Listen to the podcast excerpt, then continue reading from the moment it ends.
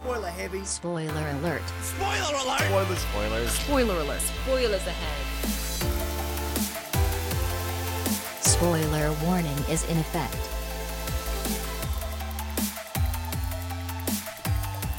Willkommen zurück zu einer weiteren Folge Spoiler Alert. Folge Nummer? 73 diesmal. Und diesmal auch wieder mit einem schönen Thema, nachdem wir letztes Mal ja die Oscars so ausführlich behandelt haben, widmen wir uns jetzt mal wieder einem Film besonders und haben darauf aufbauend ein Thema herausgesucht. Ein sehr, sehr spannendes Thema, was ich ursprünglich dachte. Und dann äh, habe ich mehr recherchiert und dachte mir, Moment, ich habe hier keine Filme von gesehen. Es ist komisch, es ist, es ist so ein Thema, wo man sagt, ja klar, hat man bestimmt 100 Sachen von gesehen, aber wenn man dann mal recherchiert, ist irgendwie dann die Auswahl doch recht mau, oder? Das ist das Interessante dran. Also äh, es geht natürlich um Sportbiografien. Äh, wir haben ja schon mal unseren äh, Biografie-Talk gemacht. Äh, da ging es damals um Musik viel und auch so Leute wie Oskar Schindler, Geschichte, Politische historische, Sachen, bla bla. genau, sowas, ne? Äh, nee, Politik haben wir damals, glaube ich. Nee, Oh. haben wir? Weil wir Präsidenten hatten, haben wir äh, Stimmt, Politik ja, ja, stimmt. größtenteils rausgenommen. Äh, war auf jeden Fall ein sehr spannender Talk. Und heute geht es um Sportbiografien. Und was ich in der Recherche im Endeffekt gemerkt habe, als ich mir dachte, ich habe die alle gesehen, ich äh, die ganzen Filme, die ich gesehen habe, basieren überhaupt nicht auf einer wahren Begebenheit. Ich kann überhaupt nicht über Creed reden, kann nicht, äh, nicht über Rocky reden. Äh, da gibt es noch ein paar andere Filme, die ich Gott sei Dank gesehen habe, über die man reden kann. Wo wir immer dachten, okay, die kennen wir alle und dann gibt es die Menschen gar nicht einfach, ne? Genau, das war erschreckend in meiner Vorbereitung für diesen Film, äh, wie wenig von meinen äh, Sportvorbildern eigentlich wirklich existieren. Ähm, das Ganze basiert natürlich auf dem äh, Oscar-Kinostart von I, Tonya in den deutschen Kinos. Ähm, genau, das war nämlich dein Mikro, Markus. Ach, guck mal an. Ja, kann ich Ähm, die, ähm, äh, der Oscar-Kinostart Kinostart von I, Tonya, den ich ja sogar gesehen habe, über den ich ja gleich ein bisschen äh, ausführlicher rede.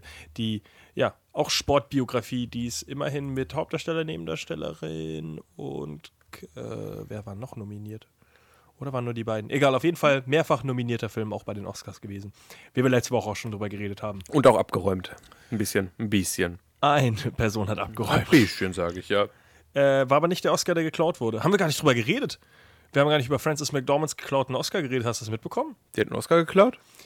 Es wurde ihr der Oscar geklaut. Das war doch dieser, dieser Vollidiot, der ein Video dann auf Facebook gemacht hat, gesagt, hier ist mein Oscar. Und hat dann mit seinem Oscar getanzt, wo drauf steht Best Actress. Wer, hat das, wer, wer, das, wer war das Irgendein denn? Typ, irgendein Typ, der halt auf der, auf der Oscar-Verleihung war, äh, hat Frances McDormands Oscar geklaut, weil die sie wohl auf ihrem Tisch hat stehen lassen. Ah, Und kurz danach hat man gesagt, danke, Livestream, die Person, da bist du, gib mir den Oscar wieder. haben sie den wenigstens äh, verhaftet oder erschossen? Ich glaube ersteres. Okay. Äh, aber äh, warum man äh, erstens mal einen Livestream, okay, er war auf jeden Fall nicht nüchtern auf dem Livestream-Video, aber äh, warum du dann auch noch mit einem Oscar halt wirklich äh, rumherwedelst, der definitiv nicht dir gehören kann als beste Hauptdarstellerin, weiß ich nicht. War es vielleicht äh, einer der Coen-Brüder, sprich ihr Mann? Nein, es ist ein äh, schwarzer, verwirrter alter Herr. Achso, hier, Regisseur von Get Out. Es war nicht Jordan Peele. Und es war auch nicht äh, Keegan Michael Keen. Keen. Ähm, was erwartet uns denn sonst in den Kinos? Ach heute? du je, hör mir auf, es ist ja schon wieder, es ist ja schon wieder hier kurz vor Ostern. Das heißt Zeit für Peter Hase. Willst du damit anfangen? Ja. Okay, fangen wir damit an. Ich habe hab nur drei Kinostarts diese Woche, von daher. Peter Rabbit. Peter- Was? Ich habe fünf. Ach du Jemine, ja, dann fangen wir mit Peter Hase trotzdem an, dem neuen Animationsfilm von Ich merke äh, da schon, was du weggelassen hast, Markus. Da Sony. Pictures. Äh, das ist anscheinend eine recht geläufige, bekannte Reihe, von der ich äh, vorher noch nie gehört hatte. Peter Rabbit ist doch äh, auch aber äh, auf dem Niveau wie Paddington das- einfach. Ja, also gut, Paddington kann ich vorher auch nicht. Ne? Vorlage halt, meine Genau, genau. Britisch, meine ich. Äh, Paddington ist britisch, weiß ich nicht. Peter Hase, Peter Rabbit, begeistert auf jeden Fall Generationen von Jung und Alt schon seit, seit einigen Jahren. Ich kannte ihn, wie gesagt, leider nicht. Wird im Deutschen gesprochen von äh, Christoph Maria Herbst. Und das ist eigentlich ein gut gelaunter, äh, tierischer Freund, der so allerlei Schabernack treibt, aber in dem Film legt er sich leider mit seinem, äh, mit seinem, ich weiß gar nicht, ob sein Nachbar ist, mit Mr. McGregor an und beide buhlen um die Zuneigung ihrer äh, lieben Nachbarin. Ne? Also Liebe zwischen Tieren im Animationsstil. Ähm, also ich hätte jetzt von dem her geraten, dass der Film äh, britisch ist, weil der Hauptdarsteller, also der Hase, wird im Original gesprochen von James Corden, also der Typ, der hier Carpool Karaoke immer macht, der dicke Ach so, ach der, ja, ja. Und der ist, hat einen starken britischen Akzent, also gehe ich mal davon aus, dass das ursprünglich auch britisch ist. Wie wir ja damals in unserem Animationstalk schon drüber geredet haben, auch hier wieder äh, Rose Byrne, James Corden, Daisy Ridley, Margot Robbie, Domhnall Gleeson. Du hast einfach wieder so einen Top-Cast weil halt Animation. Schmeißt die Leute kurz hinter das Mikro, ist schnell fertig. Sam Neill übrigens auch noch mit dabei. Ja, Regie führte Will Gluck, der, äh, der Regisseur auch von Easy A, einfach zu haben, Deutsch und Freunde mit gewissen Vorzügen. Und 2014 Annie. Also, ja, solide Kost. Mehr erwarte ich von dem Film natürlich auch Kein nicht und werde ihn natürlich auch niemals sehen. Ist jetzt kein Film, der mich interessiert. Nee. Äh, irgendwas hat der Film mit Sia zu tun, diese Künstlerin. Wird mir vorgeschlagen. Ist mir auch egal. Äh, kein Film, den man sehen muss. Ja, ähm, Alle Kinder, die uns zuhören, äh, sind bestimmt hellauf begeistert. Viel Spaß mit Peter Hase. äh, sprechen wir einmal ganz kurz äh, die Kinostarts an, die du ignoriert hast. Und zwar zum einen mal äh, Die Stieß in Paris. Ja, ich habe den ersten Teil nicht gesehen, deswegen habe ich gedacht, will ich jetzt hier nicht äh, einfach mich vorbereiten auf den zweiten Teil. Vielleicht stirbt im ersten Teil jemand Wichtiges von der Familie, der jetzt nicht mehr dabei ist und dann habe ich mir alles kaputt gemacht.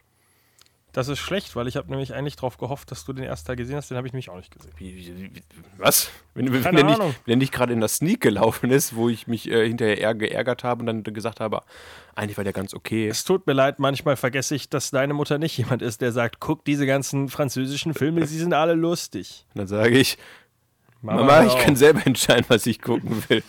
Ich weiß, meine, äh, meine Mutter hat das äh, früher sehr viele solche Filme geguckt. Also der Äh, Film hab kam ja erst, äh, kam erst vor ein, zwei Jahren raus, deswegen ich als dann, Egal. kam, wann kam der raus? 26-Jähriger sagt, Mama, ich will den nicht gucken. Echt? Ich Ach dachte nee, erst- 2008 kam der raus. ist Entschuldigung. Ach du je. Sag ja, das ist gar nicht mehr so. Hä? So jung sind die Filme nicht. Äh, ist Wie nicht lange- wichtig. Es gibt lange auf jeden Fall jetzt einen zweiten Teil. Äh, da es äh, laut deiner Aussage ähm, keine Fortsetzung in der Sneak gibt, ähm, habe ich weiterhin die Hoffnung, dass er in der Sneak auch nicht laufen wird. Ja. Aber das Einzige, was dagegen spricht, was Purge hast du damals? 3. Ganz genau. Mal gucken. Ja. Hoffentlich laufen die Sties in Paris, nicht im Kino. Nicht. Sties ich habe dich, ich hab die immer die Shitties genannt. Ich hast du deswegen den Film auch nicht geguckt. Ich habe den nur, beim Kopf habe ich die echt immer die Shitties genannt. Hab gedacht, das ist ja ein lustiger Name. Wobei ich äh, das Komischste finde an dem, äh, an dem Film, dass, ähm, dass der Film im Original ja einen ganz anderen Witz heißt.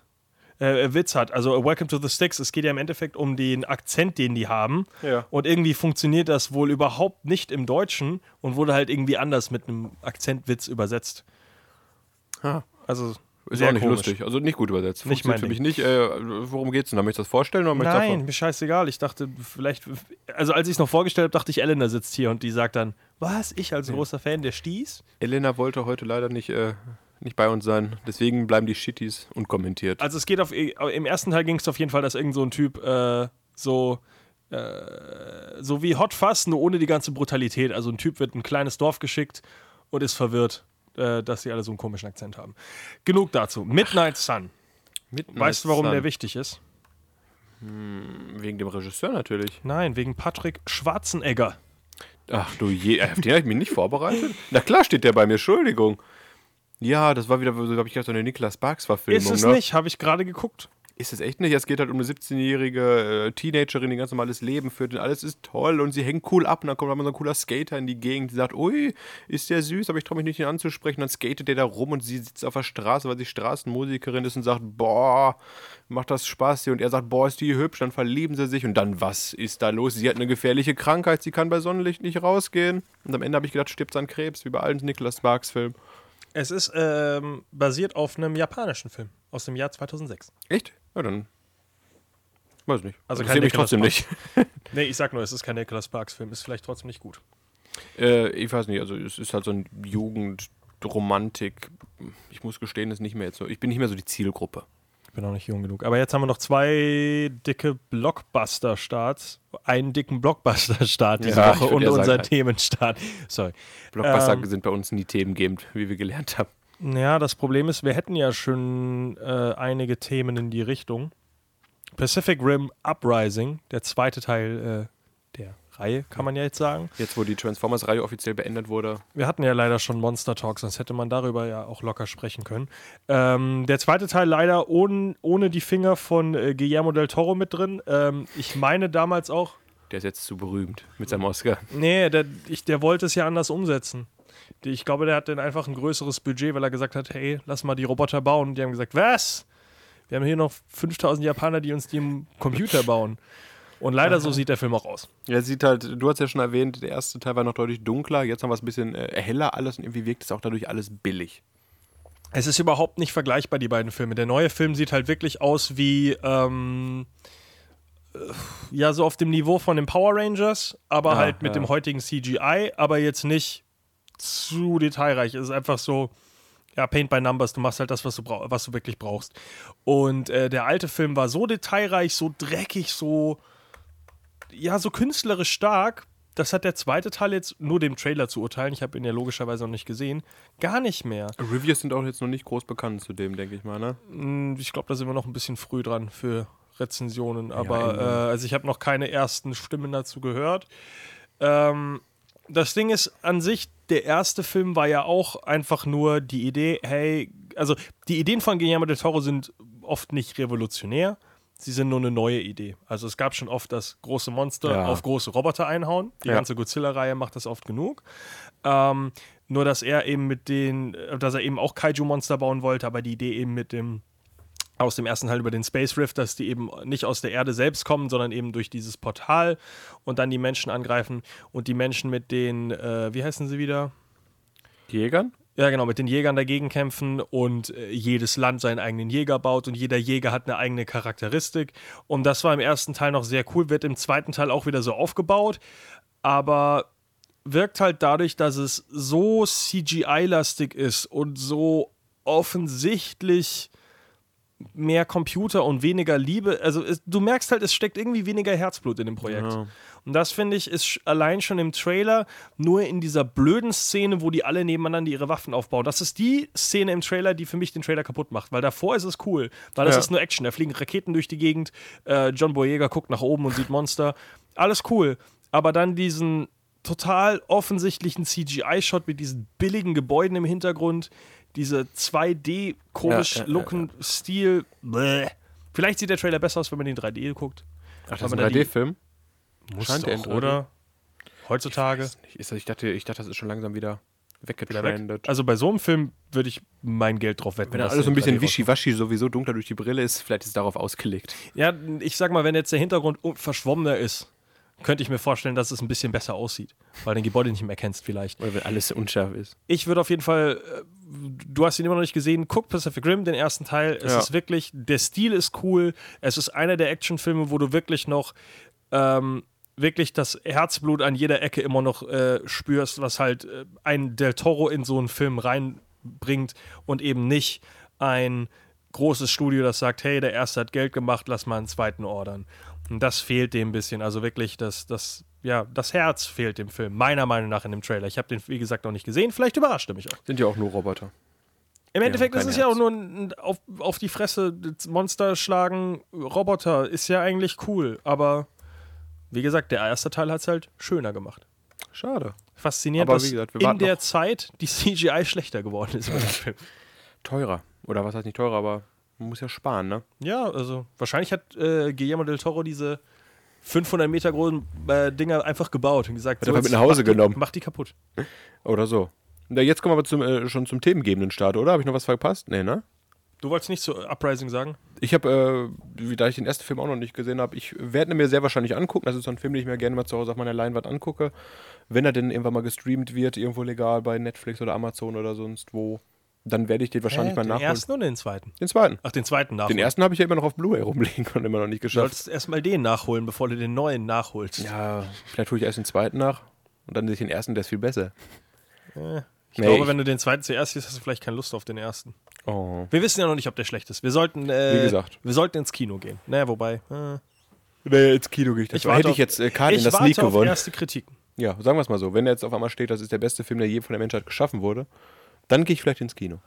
Doch, also, das ist wirklich ein Film, wo ich, wo ich erst hören will, was die Leute sagen. Weil wenn, wenn das einfach nur wirklich ein Anime-CGI-Fest ist, äh, mit echten Darstellern, dann ist es leider nicht meins.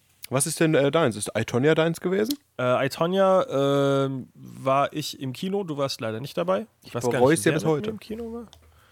Du hast gearbeitet zu der Zeit. Äh, auf jeden Fall die Geschichte von Tonya Harding, äh, dargestellt von Margot Robbie, eine der wichtigsten und bekanntesten und auch eigentlich erfolgreichsten Eiskunstläuferinnen äh, Amerikas in der Geschichte der Olympischen Spiele, kann man schon sagen. Oder zumindest einer der bekanntesten Ja. Namen. Ich bin jetzt leider nicht so in der Materie, dass ich sagen kann, was? Also bei Olympia wurde es jetzt nicht Sandra genannt. Suvu, keine Ahnung, Ach so. irgendwelche anderen Leute jetzt, weiß jetzt nicht, wie wichtig die wirklich war, aber sie ist halt bekannt. Der Name Ja. ist äh, nicht nur für ihre äh, Sportaktivitäten natürlich bekannt, die Dame. Die hat auch ein Sextape gemacht. Hat sie? Ja, irgendwie das Hochzeitsvideo von ihr und ihrem Mann wurde geleakt und hat sich selber vermarktet. Okay. Das sieht sehr lustig aus, so ein, so ein 90er Jahre Hochzeitsvideo-Porno.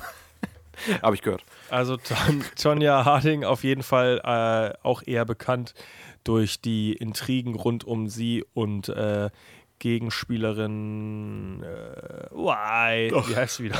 Ich habe mir auf den Film extra jetzt nicht so vorbereitet, weil ich dachte, Ah, du hast alle Namen. Ja, aber nein, aber der Name müsste mir doch jetzt einfallen. Kelly, K- K- irgendwas mit K, oder? Nein, nein, nein, nein, nein.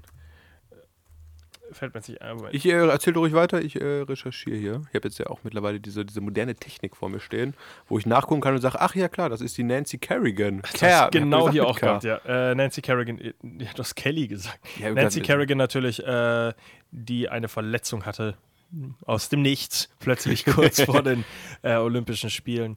Ähm, Das ist aber ein Pech gewesen, ne? erzählt aber wirklich eigentlich nicht die Geschichte dieses Vorfalls, sondern erzählt die harte, sehr, sehr äh, dramatische Geschichte, wie halt Tonja damals aufgewachsen ist. Äh, das Ganze in Kooperation natürlich mit der echten Tonja Harding, die auch sagt, das ist alles genauso passiert.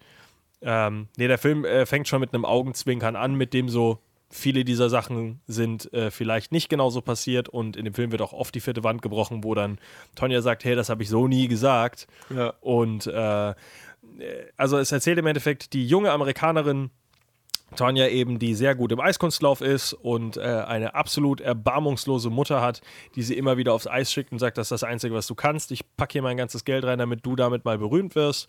Und in Wirklichkeit äh, spürt sie halt nie wirklich die Liebe von ihrer Mutter, die sie braucht, sondern hat halt ein sehr, sehr hartes Leben. Nimmt auch dann den ersten dahergelaufenen Typen äh, in äh, Sebastian Stan, der äh, fällt mir jetzt auch nicht ein, der Name, äh, google ich auch äh, der ihren äh, Mann eben darstellt, der natürlich heißt Jeff.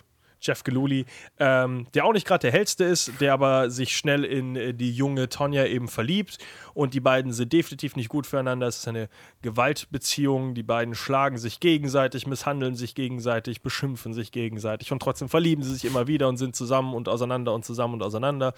Ähm, sehr, sehr harte Szenen zwischendurch auch. Äh, sehr, sehr lustige Szenen gleichzeitig auch, wo er zum Beispiel mit einer Waffe einfach ähm, auf ihr Haus zuläuft und dann irgendein Nachbar aus dem Fenster guckt und er einfach direkt eine Waffe auf ihn zeigt und sagt, geh wieder rein. Und sich dann wundert, dass die Polizei kommt. Nachdem er die ganze Nachbarschaft mit der Waffe bedroht hat. Aber halt auch, teilweise ist es sehr, sehr ernst und teilweise ist es auch lustig. Aber es nimmt halt die Wiege, die, es, es, es funktioniert trotzdem sehr gut. Ähm, sehr, sehr kritisch an einigen Stellen. Vielen Leuten, die halt in dem ganzen, äh, in dem ganzen Ding halt auch beteiligt waren, auch an der Polizei und sowas, wo sie zum Beispiel aufgehalten werden und sie halt offensichtlich voller Blut ist und der Polizist einfach nur ihr zunickt und ihn einfach wieder ins Auto reinschickt, statt vielleicht mal zu gucken, ob da die beiden vielleicht wirklich zufrieden zusammen in dem Auto sitzen. Ähm, der Film erzählt eben die Geschichte dann von ihr bis zum Eiskunstlaufen, wie sie viel besser ist als alle anderen, aber weil sie so arm ist und weil sie so eine schlechte so einen schlechten Hintergrund hat, wollen, will das Olympische Komitee sie halt trotzdem nicht haben, weil sie halt sagen, Eiskunstlauf ist ein anscheinend Sport ein für präsenter, Reiche. ja, ein Sport, wo man sich halt auch präsentiert und wo die Leute sagen, boah, ist das eine schöne, reiche Frau, die da tanzt. So wie äh, Reitsport. Sowas wahrscheinlich auch. Wahrscheinlich kennt man da die Leute im Hintergrund auch. Ähm, und sie ist halt einfach nur verdammt gut in dem, was sie ist. Sie ist aber einfach ein, äh, ich glaube, sie sagt irgendwann mal so irgendwas, dass sie äh, ja, so aus Scheiße geboren ist irgendwie und versucht da irgendwie noch was draus zu machen. Ähm, der Film ist sehr traurig, vor allem später hin. Äh, Ich will gar nicht zu viel spoilern, wenn man die echte Geschichte nicht kennt. Wenn man die echte Geschichte kennt, äh, weiß man natürlich, was passiert. Ähm, die Darsteller sind durch die Bank unglaublich gut. Sebastian Stan ist wirklich gut. Margot Robbie ist super. Äh, Alison Jenny natürlich jetzt äh, den Oscar gewonnen für äh, wirklich eine unglaublich krasse Performance als die als diese Arschloch-Mutter, die sie halt komplett kaputt macht bis zum Ende hin. Ähm, Und vor allem, du hoffst halt, du, so als normaler Zuschauer, wenn du einen normalen Film siehst, denkst du, ach, jetzt ist endlich die Szene, wo die beiden sich vertragen. Nö, nö, okay, Hä? dann doch nicht. Die Mutter ist Und bestimmt du schon hast tot, immer oder? wie die Hoffnung, äh, weiß ich gar nicht in echt, so alt ist die jetzt auch nicht, die ist jetzt Tanja Harding auch noch nicht. Ähm, wobei doch, ich glaube, das stand am Ende des Films irgendwie noch so in, in den, äh, I'm glad you're dead now. Nein, äh, es ist, es, Tonja Harding hat das und das gemacht. Äh, Jeff wohnt da und da. Ach so. Also zum Beispiel ist halt Tonja Harding und äh, ihr Jeff Galooly, ihr Ex-Mann, wohnen wohl heute immer noch gar nicht so weit auseinander. Die wohnen Also- halt immer noch in einem relativ kleinen Dorf, aber sie reden nicht mehr miteinander. Also Tonya Harding wohnt auf jeden Fall nicht mehr im Wald, ne? Die wohnt nicht im Wald. Ich ja. habe mir gerade, äh, ich, ich finde das Leben nach ihrer Eiskunstlaufgeschichte auch sehr spannend. Wie gesagt, da gab es dann einmal kurz diesen Verkauf von dem Hochzeitsvideo mit leicht pornografischen Inhalten. Und danach hat sie, äh, Ich war Boxer. ja, äh, lass mich da kommen, erstmal so, erstmal, erstmal war sie bei der mexikanischen Wrestling-Liga als Managerin aktiv, in, bei den äh, Los Gringos Locos. Dann hat sie sich als Schauspielerin probiert. Dann hat sie wieder Schlagzeilen gemacht, als sie äh, per Mund-zu-Mund-Beatmung eine ältere Dame wiederbelebt hat. Anfang der 2000er. Danach hat sie sich als Boxerin, Catcherin und Eishockeyspielerin versucht. Und ja, hat dann noch ab und an mal hier auch ein bisschen Boxen äh, als Trainerin versucht. Dann hat sie ihren zweiten Mann, Michael Smith, geheiratet. Und danach hat sie erstmal äh, für ein Jahr im Wald gewohnt, alleine. In der Nähe eines 800-Seelendorfs, wo sie angelte und selbst auf die Jagd ging. Ja, und dann hat sie ihren dritten Mann kennengelernt, mit dem auch ein Kind bekommen. Also, die führt schon ein sehr abenteuerliches Leben, diese Frau. Ähm, und sie hätte wahrscheinlich das Potenzial gehabt, einfach ihr ganzes Leben lang Eiskunstlauf Ja. zu, zu machen, zu tanzen, keine Ahnung. Als Trainerin einfach danach berühmt zu werden. Irgendwas oder? halt, aber dass sie halt wirklich ein sehr beschissenes Leben hat. Und das ist das Interessante halt an dem Film, dass es halt äh, aus einer, von der Seite erzählt wird, wo du ja normalerweise, ähm, sage ich mal, sagen würdest, hey, Nancy Kerrigan ist hier die Verliererin in der Geschichte mit dem gebrochenen Knie. Ähm, dass er nicht mal gebrochen war, sie jetzt irgendwie, war eine Verletzung, auf jeden Fall hat sie danach noch weiter getanzt und sogar noch irgendwas, äh, hat sogar noch Why? gemeddelt. Fand ich halt auch, äh, das ist ja eigentlich, davor war die interessante Geschichte, hey, Nancy Kerrigan wird das Bein kaputtgeschlagen und sie schafft es trotzdem noch zu Olympia und schafft sogar noch eine Medaille zu gewinnen. Ja. Nicht Gold, aber sie schafft es immer noch aufs Treppchen. Und das erzählt halt die Geschichte von einer absoluten Verliererin in einem total beschissenen Leben, die versucht hat, noch das Beste zu machen und an jeder Stelle wirft ihr halt jemand wieder einen Stein in den Weg. Und das ist halt eine so beschissen traurige, harte Geschichte, ähm, aber gleichzeitig echt wunderschön. Also ich kann es top filmen, wenn ihr den irgendwo seht, äh, wenn man auch nur annähernd Interesse an einer Biografie hat, kann ich es nur empfehlen. Die Geschichte ist nicht nur hart, sie ist harting. Darauf hast du jetzt gewartet. Ah, ja, Entschuldigung. Ich wollte dich nicht unterbrechen. Für Äh, diesen Witz. irgendwas wollte ich noch sagen. Sehr emotional. Nebendarsteller, äh, vor allem auch- die Nebendarsteller, allein schon der, der verrückte Security-Freund von Jeff, äh, gespielt von Paul Walter Hauser, wo ich mal geguckt habe, den kennt man auch nicht aus vielen Sachen. Ähm, oder auch der, der Typ, der versucht, dieses Attentat zu machen. Das sind, die sind so geil gespielt, also auch wirklich die, die dummen Charaktere, wo der Typ halt auch versucht, eine Tür zu öffnen und am Ende dann einfach nur mit, seiner Kopf, mit seinem Kopf diese scheiß Tür aufschlägt, obwohl er halt noch einen Schlagstock in der Hand hat. Ach, ja, gut. Äh, aber wirklich, wirklich nachholen. lustig gespielt. Und äh, kleines Highlight: McKenna Grace, äh, die die äh, kleine Tonja spielt, mit 8 bis 12 Jahren, laut IMDb. Ist krass. Die hat zuletzt in Gifted auch ähm, mitgespielt, äh, an der Seite von Chris Evans als hochbegabtes Ach Kind. so, die. Also sehr kleines Mädchen mit sehr, sehr viel Talent. Also da habe ich auch gesagt, boah, das kleine Kind weint, habe ich auch fast geweint. Wir hätten dann die äh, Tonja Harding gespielt danach, nachdem sie mit zwölf Jahren fertig Das ist das war. größte Problem. Gut, dass du es noch ansprichst. Das ist die größte Kritik an einem Film. Äh, ab dem Alter von 13, sogar laut IMDb, Ach hey, spielt Margot Robbie Tonja Harding. Und ich weiß nicht, wer auf die Idee gekommen ist, weil du hast ja einmal die Darstellerin mit dreieinhalb Jahren, einmal acht bis zwölf und dann hast du Margot Robbie. Margot Robbie sieht nicht aus wie 13, die sieht nicht aus wie 16, die sieht auch nicht mal aus wie 20. Die sieht zwar jung und hübsch aus, aber du nimmst es ihr niemals ab. Und diese komischen Teenager-Gespräche, die sie da mit Sebastian Stan hat, wo sie dann so, mm, mm, ich finde dich aber ganz schön hübsch. Das wird so erbärmlich und das war wirklich unangenehm im, im Kino, wo du sagst, du merkst irgendwie, die wollen das nicht machen. denen ist das unangenehm, weil die alle nicht so wirklich wissen, warum sie in dieser Situation sind. Die ganzen Zuschauer sind irgendwie verwirrt, als, als dann wirklich erwähnt wird, hey, ich bin 16 Jahre alt oder 15, denkst du auch, was ist hier gerade los? Ach, je. Äh, das ist wirklich, das, das ist diese eine Szene, wo du, also, oder Aber es ist nicht Szenen- viel, oder? Nee, nee, es ist nur ganz kurz. Also es, es geht ja relativ schnell in ihr, in ihr, äh, in ihre höhere Karriere dann schon. Ähm, das funktioniert schon relativ fix. Aber diese paar Szenen, wo die versuchen, dieses Teenie-Drama nachzuspielen, ist schon wirklich Fremdschämen auf ganz, ganz hohem Niveau. Also das ist schon heftig. Mit, mit, mit Zahnspange drin. Boah. Das ist sogar richtig lustig. Wenn der Film danach nicht so extrem gut wäre, wäre, glaube ich, das da auch das, was mir im, im Kopf bleiben würde nach dem Film. Aber Gott sei Dank ist dieser Film halt so verdammt stark und geht halt darüber hinaus, dass du es einfach komplett vergisst. Du, also du, es bleibt dir nicht im Kopf Ach du als ich dumme kleine Szene. guck mir gerade die Bilder an. Aber wirklich sehr, sehr geile Darsteller auf jeden Fall. Sehr geile Darsteller, die, die, die Dialoge sind super. Also, ja. Und, ach genau, Kamera ist richtig heftig. Also für Eiskunstlauf ähm, stellt, wie ich letztes Mal schon gesagt, nee, wie ich es dir in, in der Review, glaube ich, gesagt habe, äh, stellt äh, zum Beispiel Black Swan komplett in den Schatten.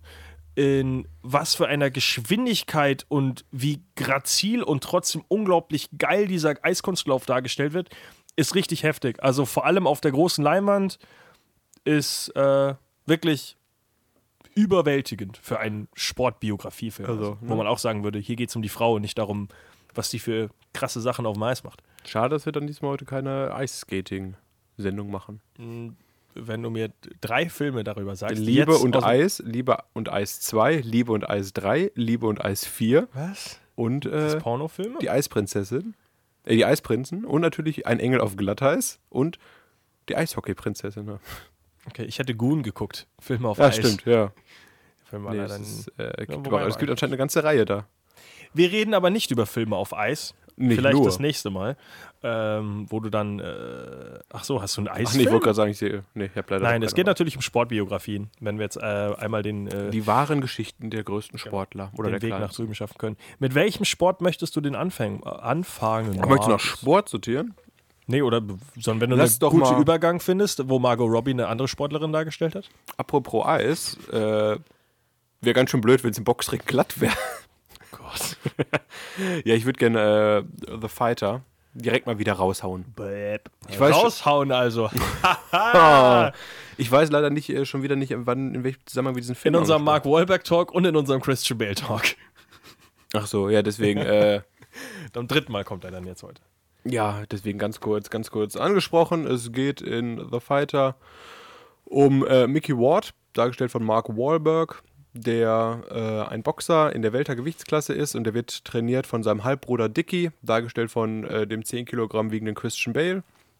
Widerlich. Das ist echt krass. Ja, der hat echt äh, stark abgenommen für seine Rolle. Und ja, der Bruder ist aber, hat mehr mit, zu kämpfen mit seiner Cracksucht und dergleichen und bringt halt aus seinem jüngeren Bruder dadurch immer wieder in unangenehme Situationen. Und auch die dominante Mutter, dargestellt von äh, Melissa Leo, ist alles andere als hilfreich für den, für den jungen Boxer, der sich selbst Irish nennt. Und ja, dadurch ist ihm quasi eine große Karriere äh, enthalten geblieben, die ihm quasi, weil immer wieder von seiner Familie im Stein in den Weg gestellt vor, werden. Und nachdem er aber auch seine äh, Freundin Charlene, Amy Adams ungefähr, äh, unge, glaube ich heißt sie, kennengelernt, äh, wird er ein bisschen schlagfertiger und versucht halt ein bisschen mehr seinen eigenen Weg zu gehen. Sehr, sehr, Sehr, sehr guter Film. Sehr, sehr guter Film. Ähm, Christian Bale und Melissa Leo beide einen Oscar gewonnen für ihre Rollen. Äh, Christian Bale, wie du schon gesagt hast, als verstörend dünner, äh, ja, weiß ich nicht, vogelscheuchen Mann, Ja. der äh, wirklich lustige Szenen auch hat, wo er da versucht, aus seiner Crackhülle da rauszurennen und dann im Müll da so tut, als wäre er da schon die ganze Zeit gesessen. Hi Mark. äh, und dann, äh, ja, das größte Problem an dem Film ist halt Mark Wahlberg. Ja, ist leider ein unsympathisches Arschloch. Ja, ne, es, er passt halt einfach nicht. Ich finde die Boxkämpfe leider sehr schlecht. Ich habe es damals schon erwähnt. Ich habe seitdem Creed geguckt. Creed macht das deutlich besser. Die Boxkämpfe sind alle offensichtlich sehr geskriptet. Die Schläge werden halt sehr zurückgehalten. Und man versucht halt diese, diese, realen, diese realen Kämpfe irgendwie nachzubauen mit den Schlägen. Aber das Problem ist halt, mit einem leichten Wuff, ich versuche Ja. dich nicht zu treffen, wirkt das halt einfach relativ doof. Ich habe dann das eine Mal wirklich nicht verstanden, warum der Kampf vorbei ist. Deswegen, eigentlich kann ja Mark Wahlberg gut zuhauen. Ja, aber nur wenn sein Gegner äh, Asiate ist, leider. Mehr dazu in unserem Mark Wahlberg Talk. Was für ein Zu dem Rassisten. unsympathischer Mensch dieser Mark Wahlberg ist anscheinend. Ähm, ja, sonst Top-Film. Amy Adams auch in dem Film unglaublich geil als die, ähm, ja, seine neue Freundin, die einfach überhaupt keinen Fick gibt auf diese neue Familie, die ja eigentlich niemanden akzeptiert und die sind ihrem, äh, also die Familie ist ja quasi auch sein Manager und die kümmern sich drum, was er machen darf und was er nicht machen darf. Sein Bruder ist sein Trainer. Ich glaube, seine, sein Vater ist sein, sein Manager wirklich, der sich um seine Kämpfe kümmert und sowas. Ist richtig cool gemacht, wo sie dann halt auf den Tisch haut und sagt, nein, mein Mickey kämpft, wenn er Mein kämpfen Mickey. muss. Ja, Also wirklich äh, sehr, sehr geiler Film. trotzdem, wie gesagt, abseits von Mark Wahlberg, einer der besseren Boxfilme. Ja. Hast du denn noch andere Boxfilme, wo wir gerade bei dem Sport sind? Dann können wir direkt auf äh, einen Film gehen, den wir auch mindestens schon einmal angesprochen haben, Ali.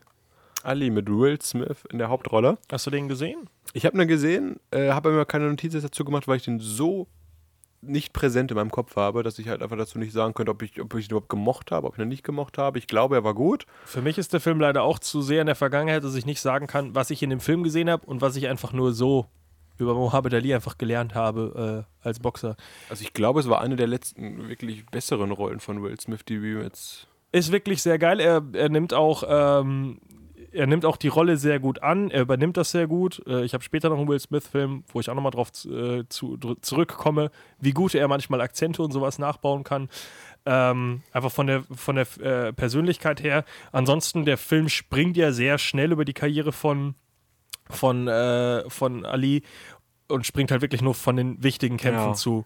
Da hat er verloren, da hat er gewonnen. Okay, hier George Foreman äh, besiegt. Bisschen, äh, bisschen Persönliches noch mit reingebracht. ja, ja. Ähm, und es, es, es springt schon ein bisschen sehr schnell und die wichtigen Punkte werden natürlich angesprochen, die wichtigen Gegner sind drin. Ähm, Frazier, du hast George Foreman, ähm, teilweise auch gespielt mit echten Boxern. Ich meine, wie heißt der denn wieder? Der Dicke. Äh, Malcolm X. Nee, nee, äh, echter Boxer auf jeden Fall hat, äh, hat äh, Frazier, glaube ich, äh, damals gespielt. Fällt jetzt nur leider nicht ein, äh, wie der dicke Mann hieß. Achso, ich, ich kann es leider nicht sagen, weil ich mir Boxen nicht auskenne. Thomas Tony, James Tony. Hat, Ja, ach, James Tony, genau. Bekannt dafür, dass er sich äh, in realer Zeit, äh, also in der Realität, glaube ich, durch vier äh, Gewichtsklassen oder sogar noch mehr durchgegessen hat. Weil der hat angefangen als, ich glaube, Weltergewicht oder Leichtgewicht sogar und hat dann so viel an Gewicht zugenommen, wirklich durch Essen, dass er jetzt am Ende seiner Karriere nur noch im Schwergewicht gekämpft hat. Weil er ist einfach wirklich fett und kugelrund geworden und anscheinend auch war es eine Krankheit. Laut seinen Ah, okay. Trainern. Weil er hat wohl Essen. Stoffwechselkrankheit. Nee, nee, der hat unglaublich viel gegessen, aber Ja. er konnte halt damit auch nicht aufhören. Das heißt, der hat halt wirklich Hunger. Fastfood in seinem Zimmer versteckt, unter seinem Bett, vor seinen Trainern Ja. und hat dann nachts einfach noch Burger King gefuttert oder sowas, wenn keiner da war. Und, ko- und er hatte halt einfach die Disziplin, nicht aufzuhören. Der hat so, Ja. un- der hat sich wirklich, ich glaube, ich weiß nicht, wer das sonst geschafft hat, sich durch Gewichts, durch so viele Gewichtsklassen durchzuessen. Und er war halt bis zum Ende vor allem immer noch ein guter Boxer. Also das ist halt trotzdem doch- guck mal, wenn er- richtig krass. Ja, weil er kugelrund und fett war, aber trotzdem halt noch die Schlagkraft hatte. Auf jeden Fall hat der Film 2002 Will Smith ja, äh, eine Oscar-Nominierung eingebracht. Ja, wirklich verdammt guter Film, äh, coole Darsteller, äh, natürlich jetzt ein bisschen gealtert. Man könnte eigentlich, ich warte immer noch auf einen zweiten Film über Mohammed Ali jetzt über die letzten Jahre. Irgendwann, Erst wenn er tot ist, oder? der ist tot. Stimmt. Der ist- Hoppla. ich glaube, der ist l- 2017 oder, ich glaube, der ist nicht 2016 gestorben. Ich glaube, der ist 2017 gestorben. Er ist äh, 2016 gestorben. Ach doch. Ah, schade. Ich Sommer dachte, 2016 sehe ich gerade. ich dachte, das war einer, äh, ah, das Jahr 2016 mit den ganzen Toten ist endlich vorbei. Ah, Ali ist tot.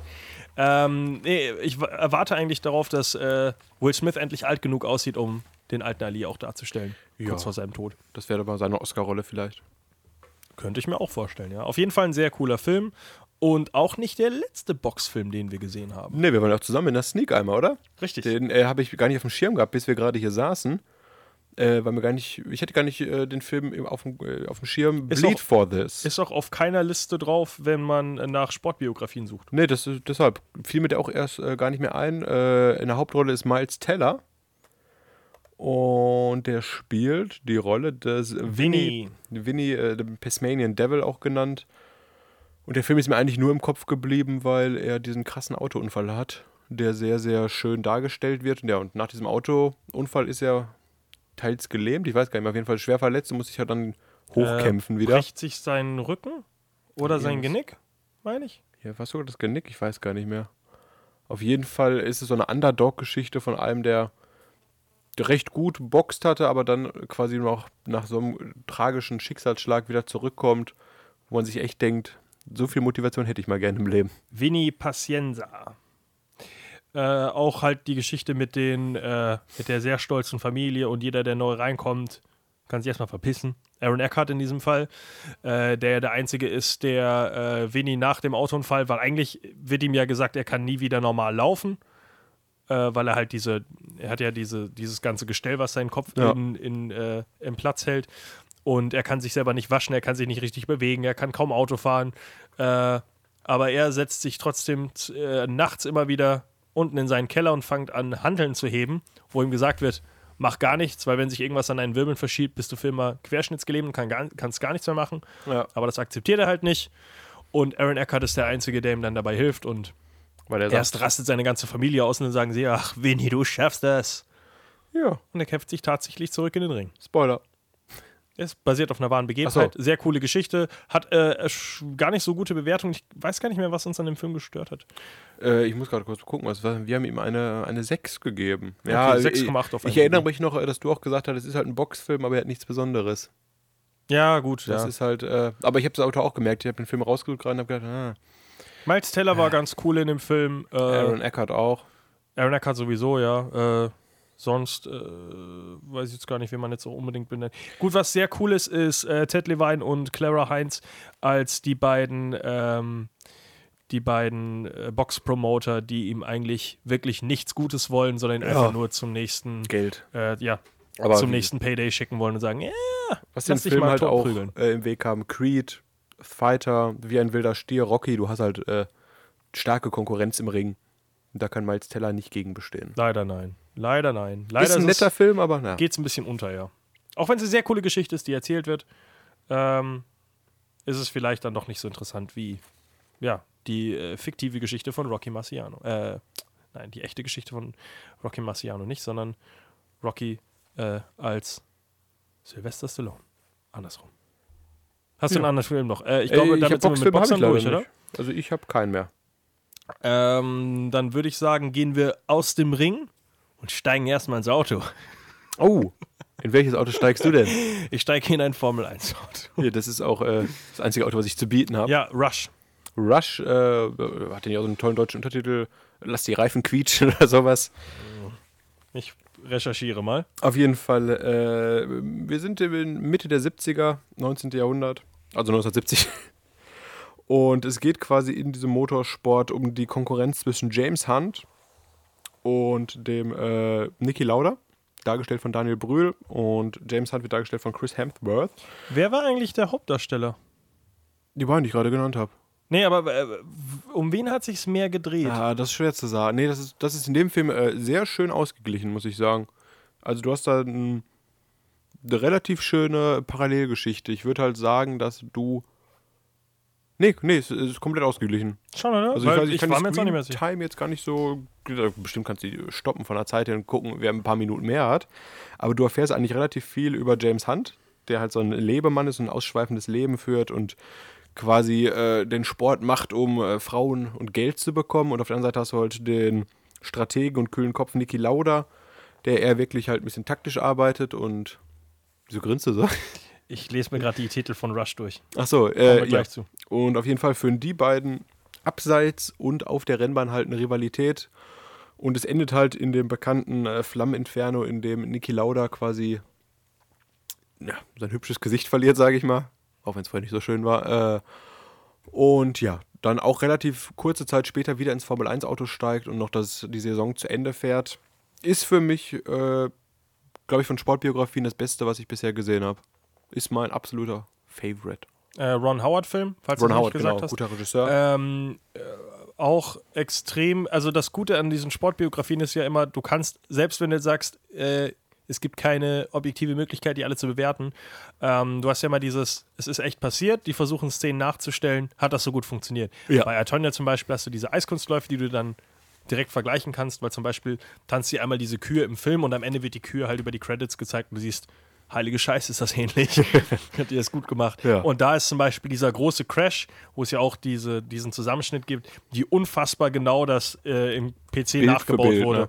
Ja. Richtig, richtig heftig. Also, und äh, das Coole finde ich immer noch an, an Rush eigentlich, ist, dass Daniel Brühl ja Niki Lauda spielt, der eine, ja, Karriere fast endenden Crash hat und eigentlich ja der absolute, äh, ja, wie nennt man das nicht Favorit, aber zumindest eigentlich der, der nette? Protagonist sein, so. sein sollte.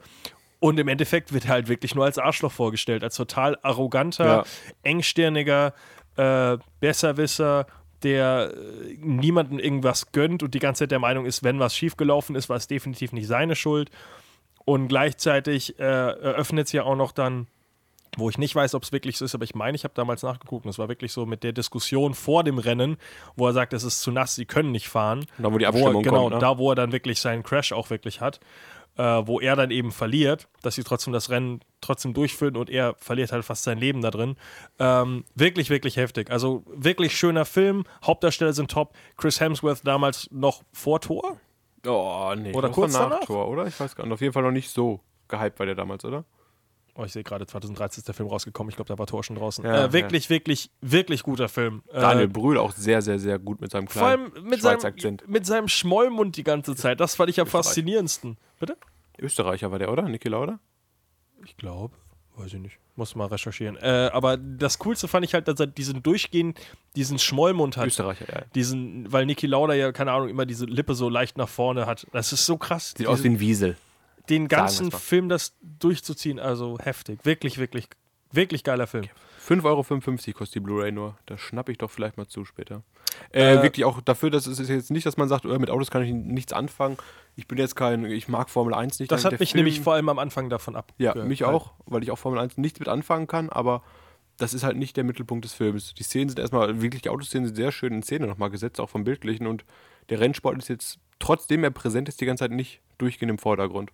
Also Ron Howard ist ein krasser Typ, bildlich einer der, also einer der bildgewaltigsten Regisseure eigentlich der letzten Jahre.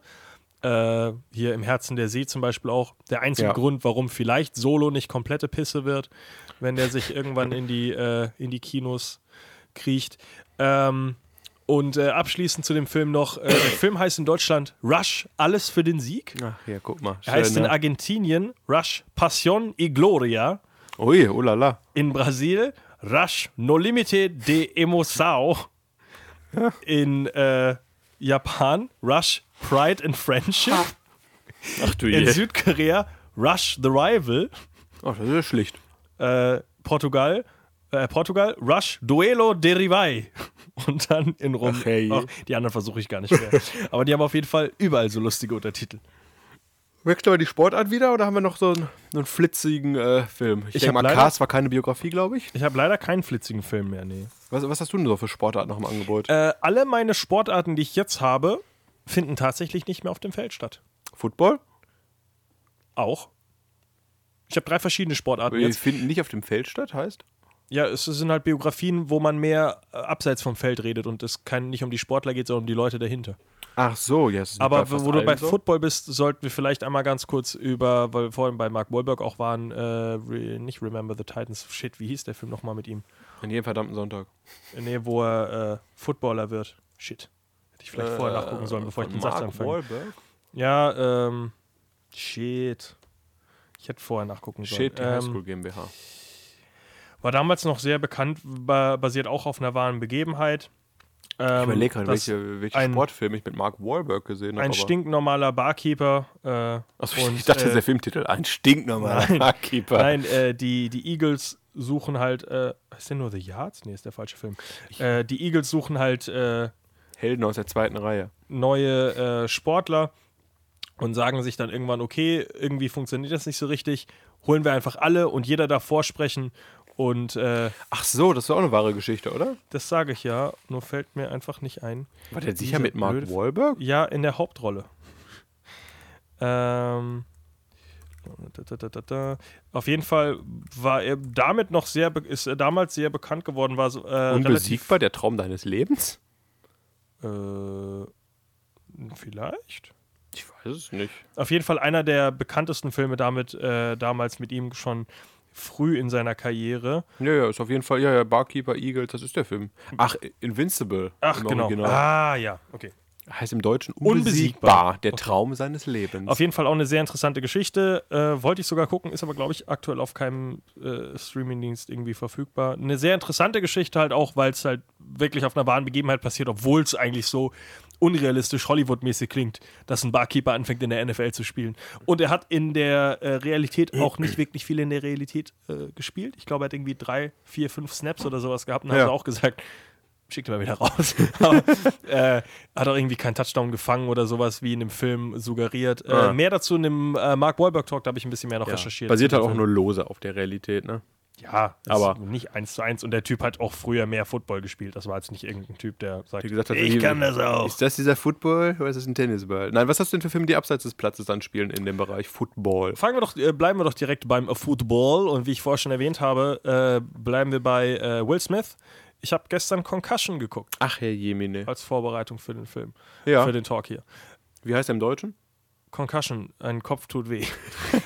Heißt er nicht irgendwie alles für den Kopf oder sowas? Alles für den Kopf. Äh, ich meine, das ist auch wieder so eine Übersetzung. Nee, heißt der, ach, erschütternde Wahrheit. Ah, ja, genau.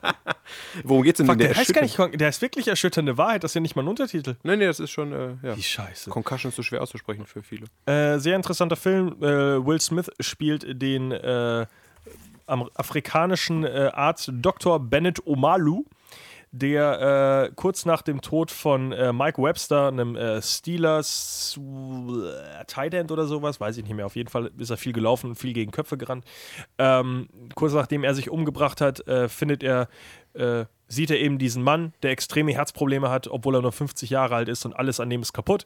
Also schneidet er ihn auf und guckt sich sein Gehirn mal genau an und stellt halt fest, dieser Mann hat ein Gehirn von einem 90-Jährigen, keine Ahnung, auf jeden Fall extreme Alzheimer-Probleme äh, und halt unglaublich viele äh, Gehirnerschütterungen und äh, geht damit zu dem ehemaligen Steelers äh, Arzt äh, Dr. Julian Bales, gespielt von Alec Baldwin, und sagt ihm, weißt du, das ist vielleicht nicht das Beste, was du da machst. Die hauen sich die ganze Zeit Köpfe aneinander und die tun sie weh.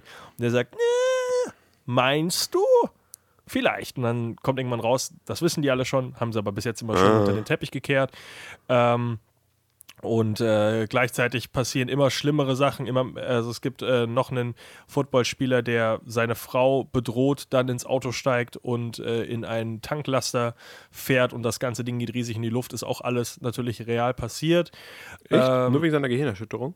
weil, weil die halt verrückt werden. Die Ach hören so. Stimmen, äh, die haben Al sie vergessen halt, sie haben halt Alzheimer-Symptome, äh, Symptome, also sie hören halt, sie sehen halt, hören Stimmen, vergessen Sachen, äh, können sich nicht mehr richtig unterhalten, ähm, driften immer wieder ab mit den Gedanken und werden halt einfach verrückt langsam. Ach hey. Und ähm, ja, wieder äh, kriegt Omalu seine Finger an äh, den toten Footballspieler und äh, ist auch eine ziemlich harte äh, Story, weil ein anderer bringt sich um und dann ist eben auf der einen Seite Alec Baldwin und Will Smith, die immer wieder versuchen, Spieler, Frauen und Mütter dazu zu überreden, dass sie ihre Kinder aufschneiden dürfen, um eben festzustellen, woran es liegt.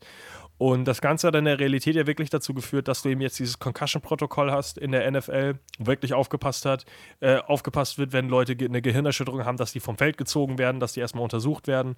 Ähm, das Problem ist halt, dass diese ganzen, diese ganze äh, Erforscherei von Umalu auch in der Realität halt darauf basiert, dass eine Person tot ist. Du kannst halt äh, bei einer Person erst ähm, Gehirnerschütterungen wirklich nachweisen, wenn du ihnen das Gehirn aufschneidest. Oh. Das ist relativ schwer am lebenden Körper. Ähm, und deswegen gibt es halt die Nachweise wirklich nur an diesen, an diesen Leichen, die sie eben haben. Aber trotzdem versucht er das eben zu beweisen, wird von der NFL viel aufgehalten, wird sogar äh, gestalkt. Seine Frau verliert ihr Kind. Äh. Die ganzen verlassen, äh, sie müssen das, äh, den Staat verlassen, weil sie solche Probleme haben von, von äh, Leuten, die ihn, äh, auf der Spur sind und versuchen, ihn aus dem Land zu bekommen.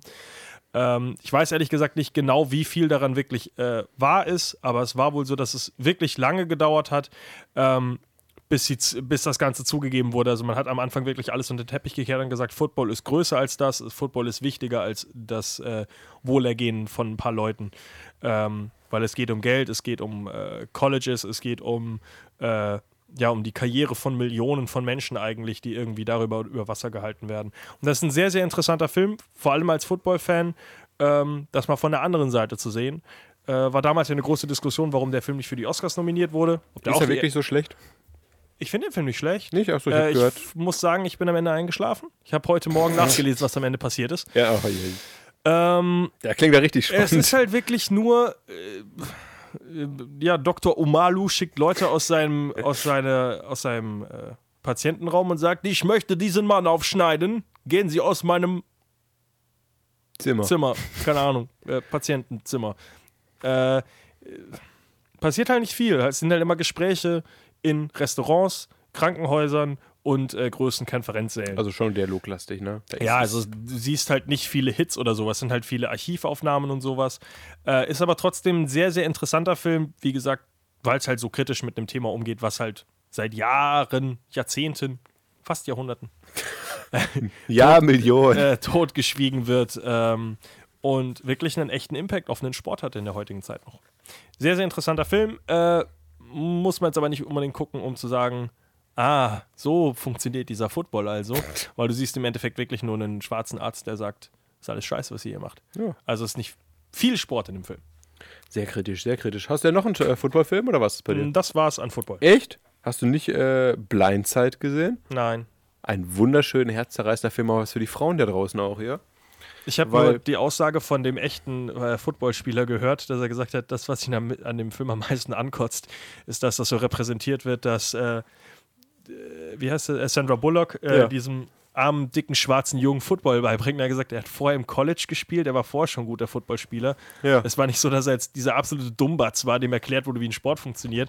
Sie hat ihm zwar geholfen, aber Und Er genau konnte vorher- ja. so beginnt dieser Film aber. und zwar der Teenager Michael O'Hare ist praktisch obdachlos, alle auf sich allein gestellt und läuft quasi über die Straße nur in einem T-Shirt, kurzer Hose und das mitten im Winter und dann kommt halt Sandra B und sagt, äh, äh, äh, nicht unter meiner Obhut hier, komm mal mit zu mir nach Hause.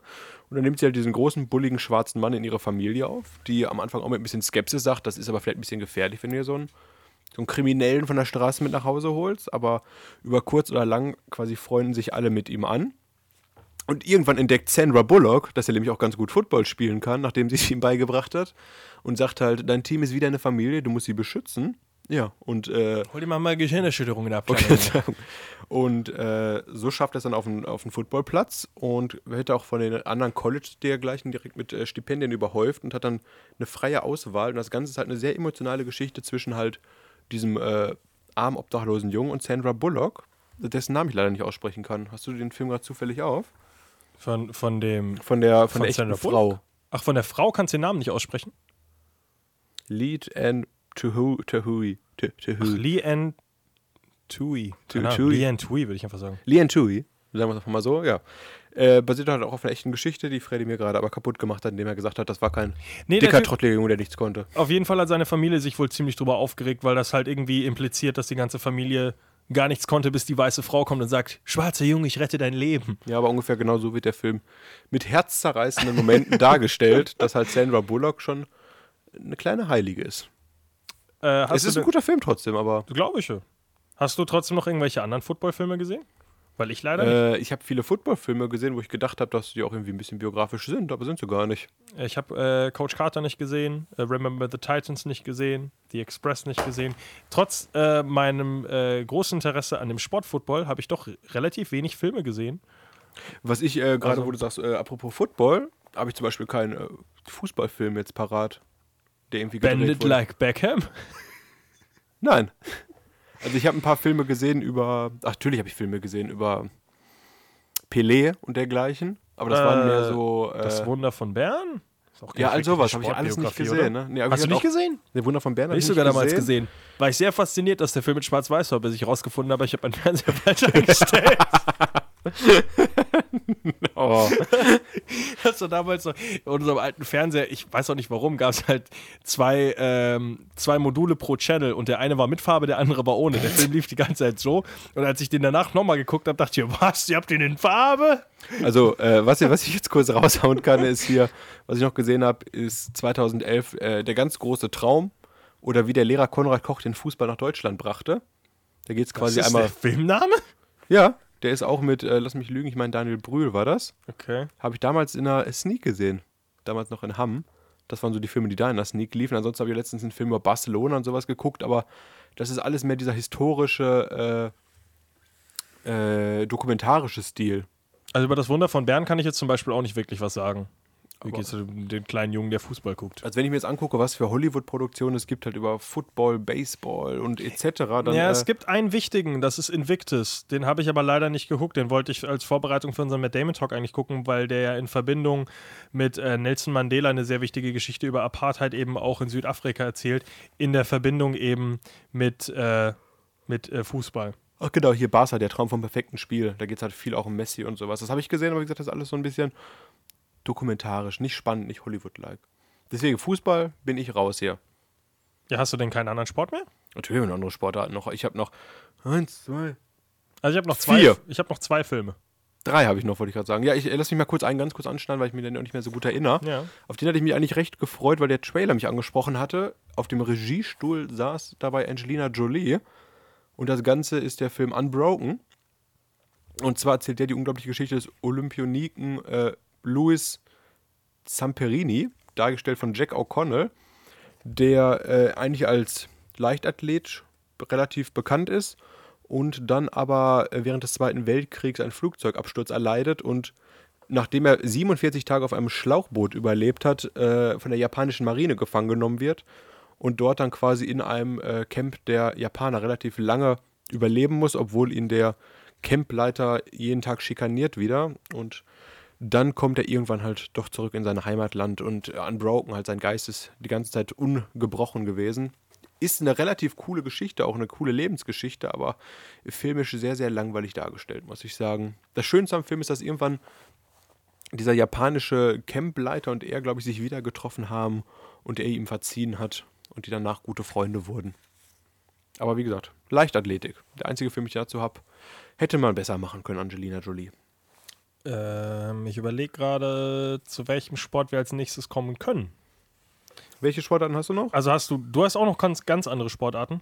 Ich habe eine, einen Film, an den ich mich noch gut, äh, halbwegs gut erinnere und einen, an den ich mich gar nicht erinnere. Dann, äh, ach, Unbroken war jetzt, habe ich auch, de, ja, den wollte ich gucken. Aber Ja, äh, äh, guckt ihn erstmal nicht, glaube ich. Also ich würde ihn nicht direkt empfehlen. Hat zwar schöne Bilder und schöne Momente, aber ist ein bisschen, bisschen langweilig. Sehr interessanter Film, den ich letztens nachgeholt habe, den ich auch nicht unbedingt jedem empfehlen würde, weil er doch ein sehr, sehr spezielles Thema hat. Äh, Foxcatcher mit äh, Steve Carell, äh, Channing Tatum und äh, Mark Ruffalo. Äh, AKA Hulk. beiden- Ja, äh, die beiden Scholz-Brüder.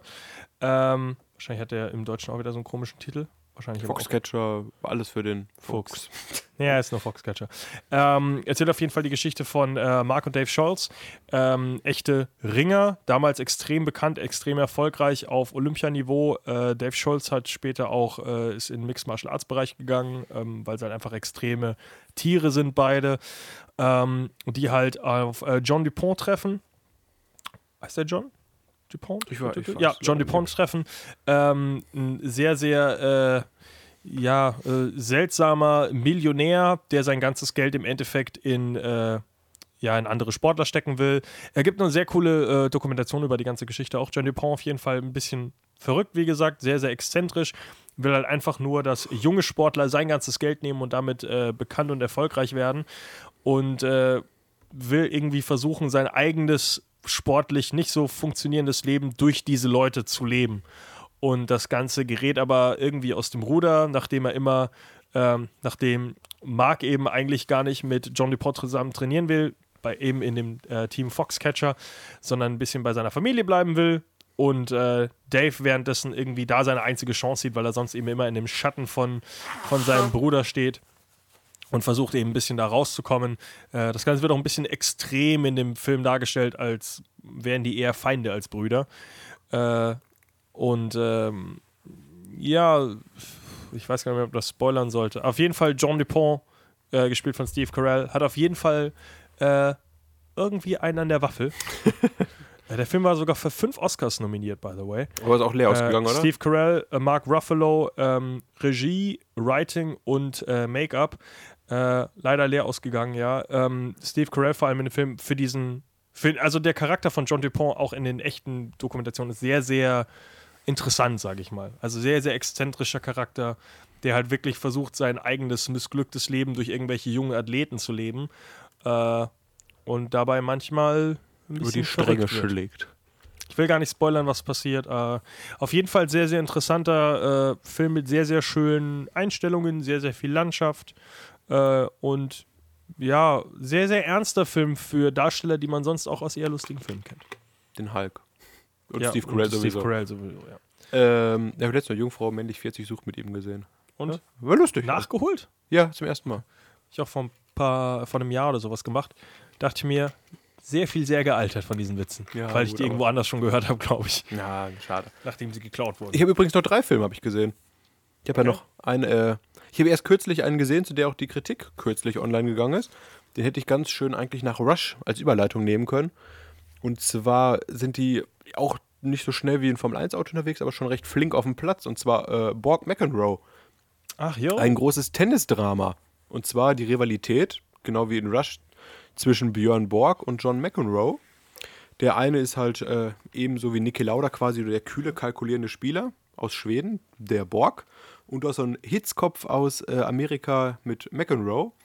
Und die beide treffen halt 1980 im Wimbledon Championship aufeinander.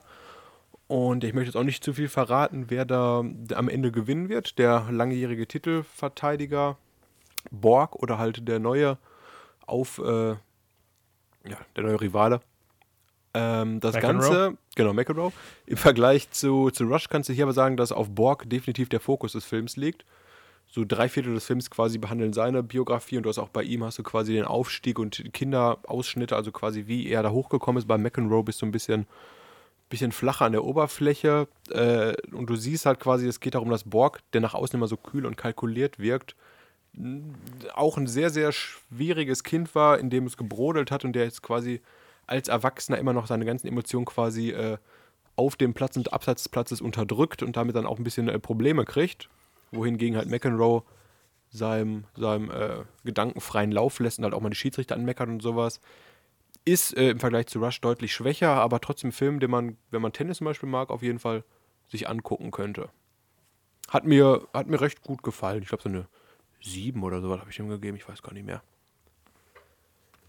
Ich habe leider keinen Tennisfilm. Achso, äh, Stellan Skarsgård hat übrigens, nee, nicht der, der hat den Trainer gespielt von Borg. Borg wurde gespielt von ach, einem guten Mann, den wir nicht aussprechen kann.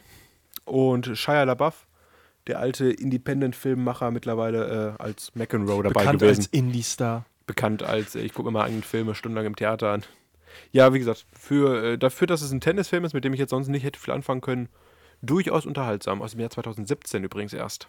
Ist halt das Ding, man sollte sich eigentlich jetzt von dem Thema oder von dem Sport an sich gar nicht mal so abschrecken lassen, weil manchmal sind die Filme einfach gut. Wie Genau wie wir bei schon in I- Rush eben drüber Ja. geredet haben. Oder I, Tonya. Mit Eiskunstlauf konnte ich auch, oder kann ich auch nicht so viel anfangen und trotzdem habe ich sehr viel Lust, diesen Film zu gucken. Die meisten Leute haben instant wirklich äh, den Raum verlassen. Weißt du, womit ich noch weniger anfangen kann eigentlich? Mit Pferderennen. Und trotzdem habe ich mir damals, äh, angeguckt. da habe ich habe Seek Biscuit auf meine äh, Liste geschrieben, dann habe ich gemerkt, ach, das ist gleich der Film, ich gesehen habe. Ich habe Secretariat geguckt. Ein Pferd wird zur Legende. Und das ist die äh, Biografie von Penny Chenery, die äh, damals in den 70ern sich quasi in einer von Männern dominierten äh, Sportwelt behauptet hat, mit ihrem legendären Rennpferd. Oh, was weiß ich, wie das heißt. Ach ja, Secret Secretariat. Was ist- weiß ich, wie das heißt. Das äh, zweite Pferd in der Geschichte des modernen Pferderenns, was äh, die Triple Crown gewinnen konnte. Und natürlich weißt du jetzt schon, worum es da geht. Das ist nämlich das Kentucky Derby, das Preakness Stakes und das Be Bellman Stakes. Und nachdem Manowar, das bekannte Pferd, das als erstes gewonnen hat, glaube ich. Nein, Entschuldigung, Manowar war so nur so ein bekanntes Pferd.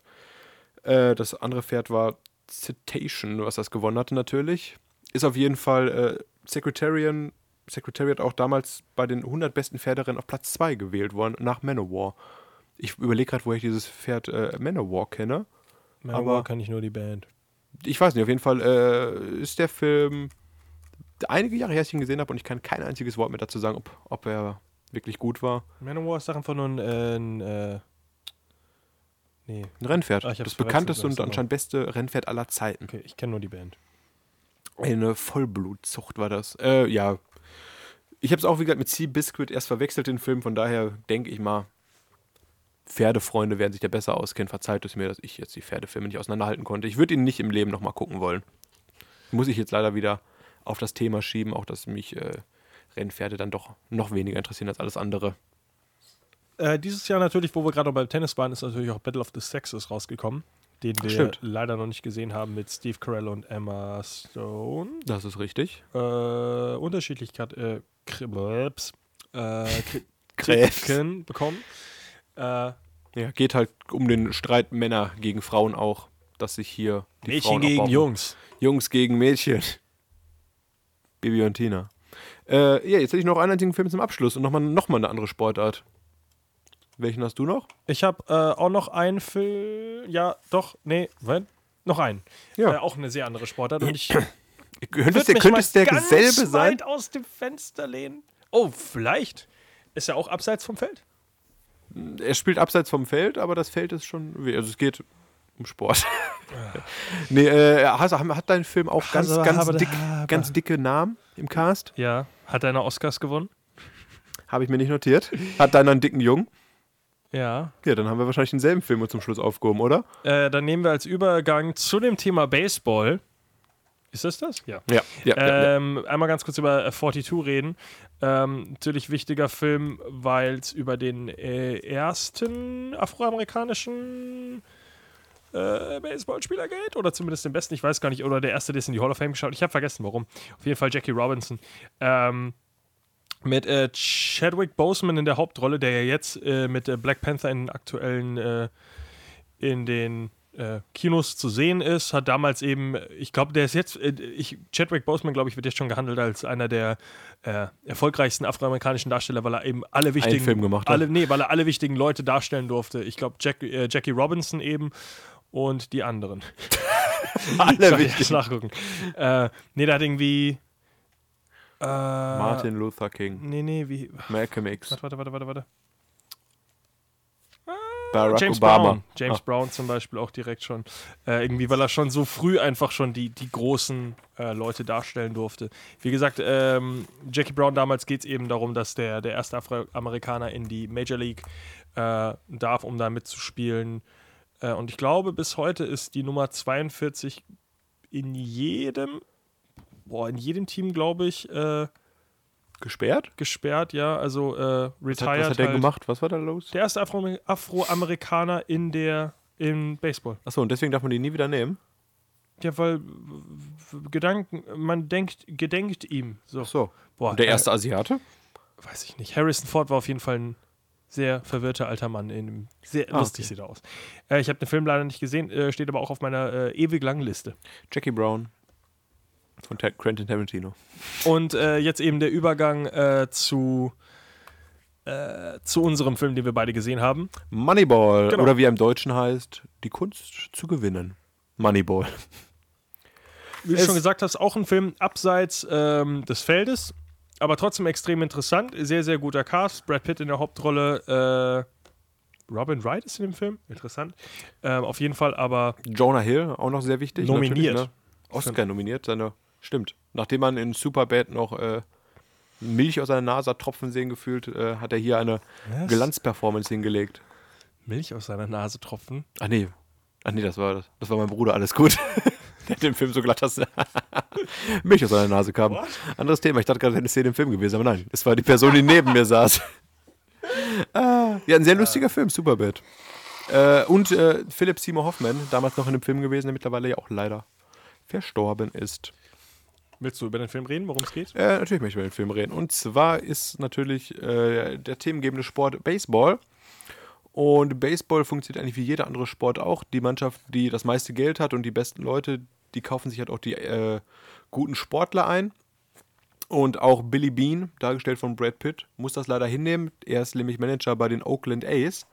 Und er hat ein relativ unterfinanziertes Team, hat kaum Geld zum Ausgeben und sieht auch schon die nächste Saison etwas skeptisch gegenüber, weil wie willst du ohne vernünftige Spieler und Geld gewinnen? Und dann trifft er auf den Yale-Absolventen Peter Brandt, dargestellt von Jonah Hill, der eine Theorie quasi äh, geschrieben hat, eine äh, wir sind noch nicht, wir sind noch nicht am Sorry. Ende, alles gut. äh, der hat eine quasi ein Äh, er ist ein Wirtschaftswissenschaftler und hat eine computergenerierte Statistik angefertigt, mit dessen Konzept relativ günstige Spiele eingekauft werden, die trotzdem effektiv zusammenspielen und dergleichen. Und das ist natürlich äh, etwas, was Brad Pitt, also Billy Bean, sehr interessant findet, aber alle alteingesessenen Menschen im Sport so überhaupt nicht interessiert und zum Kopfschütteln anregt. Aber Billy Bean setzt auf dieses System und probiert es damit. Und ja, ob das System Erfolg hat oder nicht, das müsst ihr euch im Kino angucken, wo der Film damals lief. Oder ihr kauft euch die Blu-ray, was jetzt aktuell natürlich sehr viel besser ist. Chris Pratt übrigens auch in einer kleinen Nebenrolle, äh, nicht kleinen Nebenrolle, also auf jeden Fall als Baseballspieler auch in dem Film. Äh, sehr, sehr interessant in dem Film ist natürlich äh, dieser Bruch von der alten Garde, die eben auf den jungen Brad Pitt und Jonah Hill trifft, die sagen, hey, euer Weg ist scheiße, euer Weg ist scheiße. Es geht im Endeffekt darum, dass die ihre Spieler wirklich auswählen. Und das ist bis heute wirklich so, dass einige Leute, dass, äh, dass viele, viele Manager das machen, dass du einen Spieler suchst, der zum Beispiel eine hässliche Freundin hat. Weil wenn Ja. er eine hässliche Freundin hat, heißt das, er hat nicht so viel Selbstvertrauen. Das heißt, er spielt in den und den Stellen besser. Das ist ein sehr, sehr seltsames System, was aber Ja. bis heute so angewandt wird, weil halt wirklich Baseball bis heute eine der statistischsten Spiele ist, die, die es gibt. Weil du Okay. wirklich, wo ja wirklich äh, Pitcher benutzt werden, weil die an dem Tag zu dem Wetter so und so spielen. Die Sonne steht im Westen, äh, deswegen wechseln wir jetzt aus und nehmen den anderen, äh, nehmen jetzt einen anderen Better. Das ist wirklich ein, ein Spiel, das halt auf so viel Statistiken-Crunchen basiert.